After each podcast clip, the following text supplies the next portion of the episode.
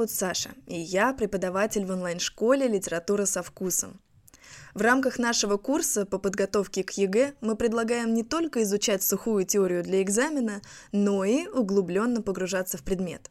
Все мы знаем, что литература не существует без авторов, а авторы – без биографий. Давайте познакомимся с ними поближе.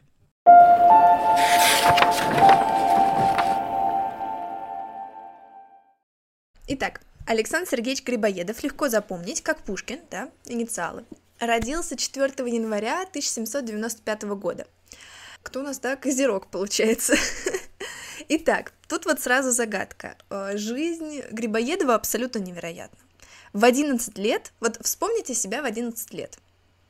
Я была об столбе, абсолютно. В 11 лет Грибоедов поступает в университет. Есть, конечно, одно опасение биографов, что дата рождения Грибоедова была записана неправильно, да, он был чуть старше, он был старше на три года, но даже если это так, он поступил в университет в 14 лет, вот вы представьте только. А, родился он в богатой дворянской семье, получил отличнейшее домашнее образование, знал три языка уже в 6 лет, в 7 лет поступает в пансион при Московском университете, и вот в 11 лет поступает в сам университет. И, внимание, он заканчивает его экстерном, то есть за два года, не за четыре, а за два года он заканчивает университет, обучаясь одновременно на двух факультетах, на филологическом и на юридическом и становится кандидатом словесных наук. И в целом в то время он был готов э, продолжить обучение, он был готов держать экзамен на доктора наук, то есть э, к 17 годам он мог бы стать профессором. Понимаете? Гений. Гений, гений абсолютный, то есть в прямом смысле это гениальный человек, да, с гениальным абсолютно умом.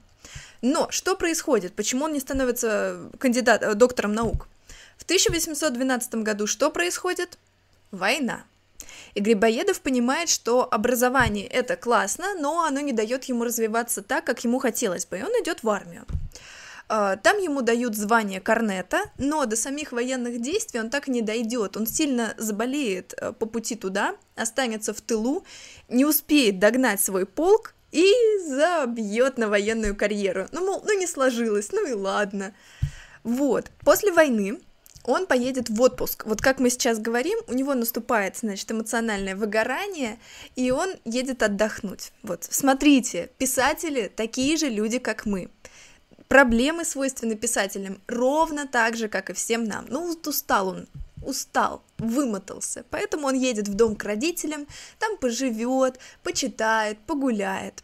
И вот смотрите, уровень э, хорошего светского развития в середине, ну там, в начале 19 века. Хорошо одеваться по последней моде, уметь танцевать определенные танцы, да, уметь поддержать светскую беседу, иметь определенный социальный статус.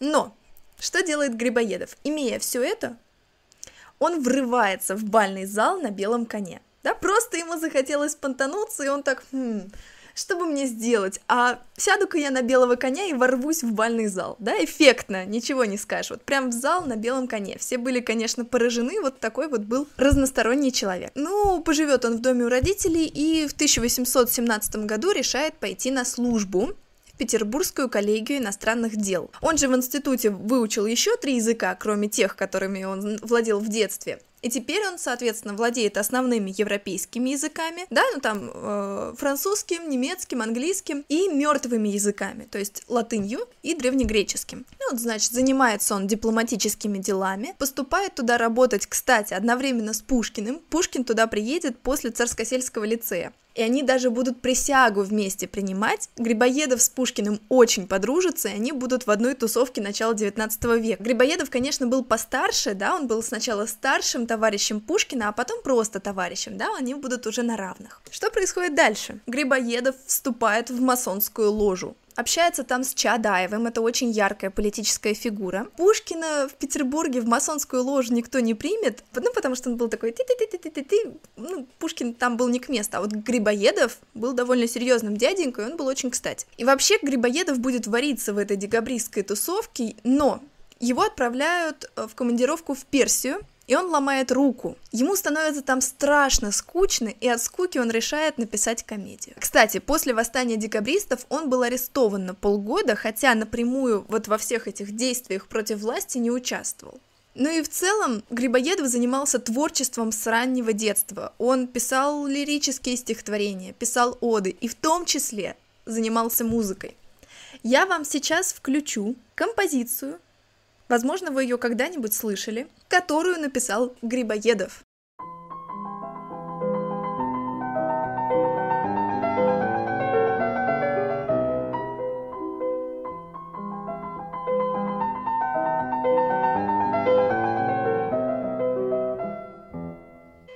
Вот смотрите, вот какой молодец, какой разносторонний мужчина. Он даже с Глинкой дружил, а Глинка его ай как ценил, очень ценил. То есть Грибоедов, ко всему прочему, еще и был композитором. Он знал музыкальную грамоту, и, по-моему, если вы позвоните в Сбербанк, там будет играть вот эта музыка. Калипий во всем, понимаете, да? Грибоедов, я всегда его сравниваю с Тони Старком. Он гений, миллиардер, плейбой, филантроп, да? К середине жизни он знал 10 языков, он был талантливым писателем, он был талантливым композитором, он был масоном, в конце концов. Участвовал во всяких там современных декабристских тусовках, был кандидатом словесных наук, заключил, вот сейчас интересно, ребят, а, Грибоедов как дипломат заключил один судьбоносный мир – между двумя странами, между Россией и Ираном. И благодаря Грибоедову из плена освободили 150 русских солдат. То есть, понимаете, человек взял и спас 150 жизней. И помимо всего прочего, он въезжал в бальный зал на коне, да, и он же написал «Горе от ума», которое мы сегодня проходим. Это просто железный человек 19 века, ваш новый литературный краш. Да, знакомьтесь. Тот самый сын маминой подруги. Кстати, когда Грибоедов написал «Горе от ума», он вот эту вот рукопись понес Крылову, которого он очень ценил. Крылов — это вот тот самый, который писал басни. Так вот, Крылов очень оценил «Горе от ума», сказал, ну вот, мое почтение. Но э, он также сказал, что ни за что это произведение не напечатают, и оказался прав, произведение просто не, пошло, не прошло цензуру. Вернемся к тому моменту, когда Грибоедова арестуют. Его сажают в острог, да, то есть в тюрьму за участие в декабристском восстании. Посидел он там, и Россия вдруг такая, ба, нам нужен дипломат, а кто же лучше? Опомнились, да, и поняли, что нужен-то хороший дипломат. И тогда Грибоедова освобождают и отправляют на миссию в Турцию в 1826 году. Дальше, по дороге к своему другу, по дороге вот в, на миссию в Турцию он заезжает к своему другу по фамилии Чевчавадзе. У этого друга есть дочка Нина, ей 16 лет. И чтобы вы понимали, до этого Грибоедов был таким лучшим другом маленькой девочки. Он к этой Нине приезжал, да, когда она еще была малышкой. Он дарил ей подарочки. И тут он долго у них не был, возвращается, и ей 16 лет. И она вот его любит с самого детства, просто как человека. А он точно так же любит ее. И вот так же сильно, настолько же, вот до беспамятства. Она уже девушка, он уже намотался по жизни, да, и случается любовь, причем не просто любовь, а космическая любовь, одна вот из величайших за всю историю любви в русской литературе.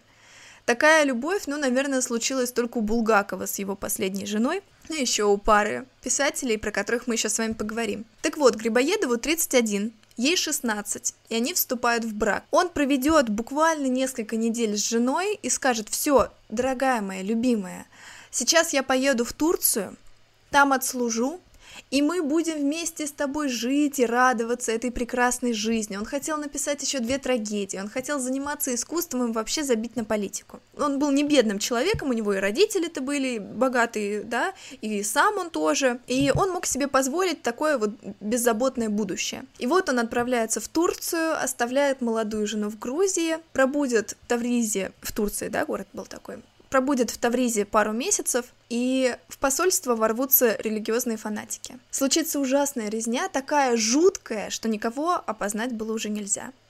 Опознали только Грибоедова. И сейчас я вам расскажу почему. История такая. В 1817 году неких два молодых человека жили в доме с одной балериной.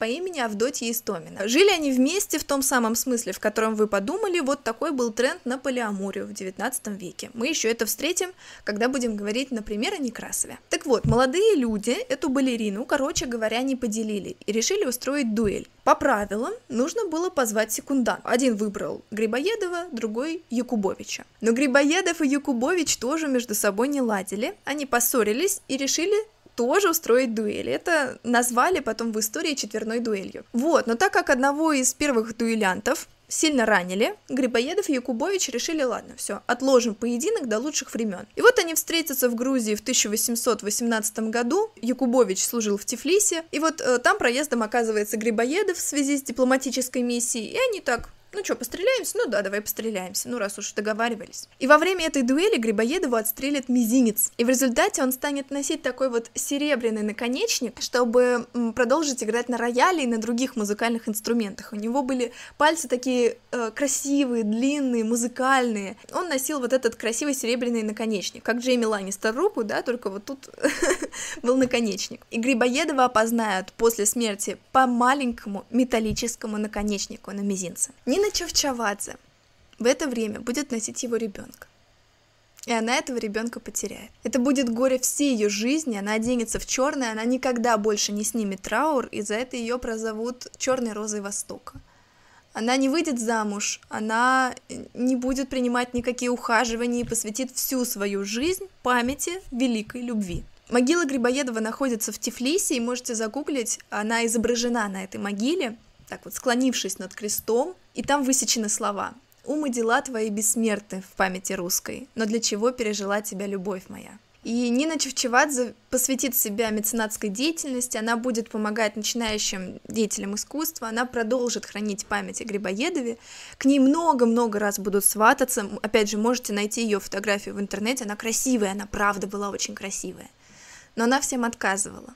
Вот, вот такой идеал верности, любви и силы. Сам Грибоедов, кстати, был очень чувствительным человеком. Он очень часто, знаете, мог рассуждать о бытности русской словесности, о литературе, о том, как у нас нехорошо все в стране складывается, и вот разочарованный, раздосадованный своими печальными рассуждениями, он брал шляпу и уходил гулять в поле. То есть он мог просто взять и идти гулять в поле. Про него даже Фадей Булгарин был такой известный, да, деятель искусства Фадей Булгарин. И он говорил, Пламенная душа его согревала и воспламеняла все вокруг себя. Это, знаете, он был таким человеком, который умел находить во врагах хорошее, который мог радоваться тому, что даже в его врагах есть что-то доброе и прекрасное. Потому что в такие моменты он мог разглядеть в них таких же людей, как он сам. Вот, вот такой был человек. И вот самая последняя, распоследняя история, которая, я думаю, окончательно вас влюбит в Грибоедова и растрогает до глубины души. Тот же Фадей Булгарин, кого я сейчас процитировала во время нахождения в Варшаве знакомится с молодым юнкером в госпитале. Этот молодой юнкер был из Москвы, и он был очень сильно ранен. Фадей Булгарин пожалел его и взял к себе домой. И позвал своего знакомого врача, он ухаживал за юнкером, но все, медицина ему не помогала. А юноша этот, он был образованный, он очень любил высокое, и он постоянно вспоминал о каком-то важном человеке в его жизни, о каком-то друге офицере, который привил ему любовь к прекрасному. И этот юнкер несколько раз писал этому своему другу офицеру, и вот однажды он получил ответ. Этот офицер написал, что обязательно приедет его навестить. И вот потом этот больной юнкер прижимал к себе, к груди это письмо и плакал от радости. И этим офицером был Грибоедов. На этом все. Спасибо за то, что дослушали наш подкаст до конца. Если у вас появятся вопросы о литературе, обязательно пишите в наш телеграм-канал или в паблик ВКонтакте. Мы будем рады помочь. До скорых встреч! С любовью, Саша и команда «Литература со вкусом». thank you